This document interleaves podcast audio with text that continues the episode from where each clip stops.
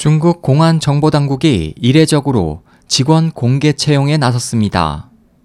미국 뉴욕타임즈 NYT는 상하이 공안당국인 상해 국가안전국이 지난해 6월 중국 화동 사범대학 채용센터 홈페이지에 채용 공고를 올렸습니다.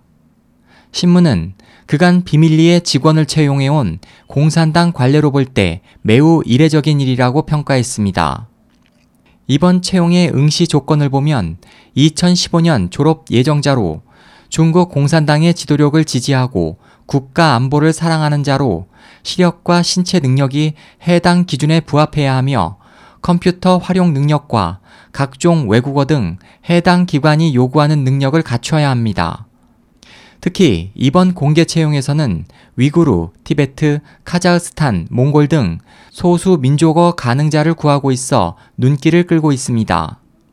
NIT는 신장 자치구 등 지역에서 소수 민족에 의해 진행되는 반정부 온라인 활동을 감시하기 위한 인력을 확보하기 위해서일 것이라며 이번 광고는 시진핑 지도부가 정부 비판에 대한 감시 인력을 늘리고 있다는 것을 단적으로 보여준다고 풀이했습니다.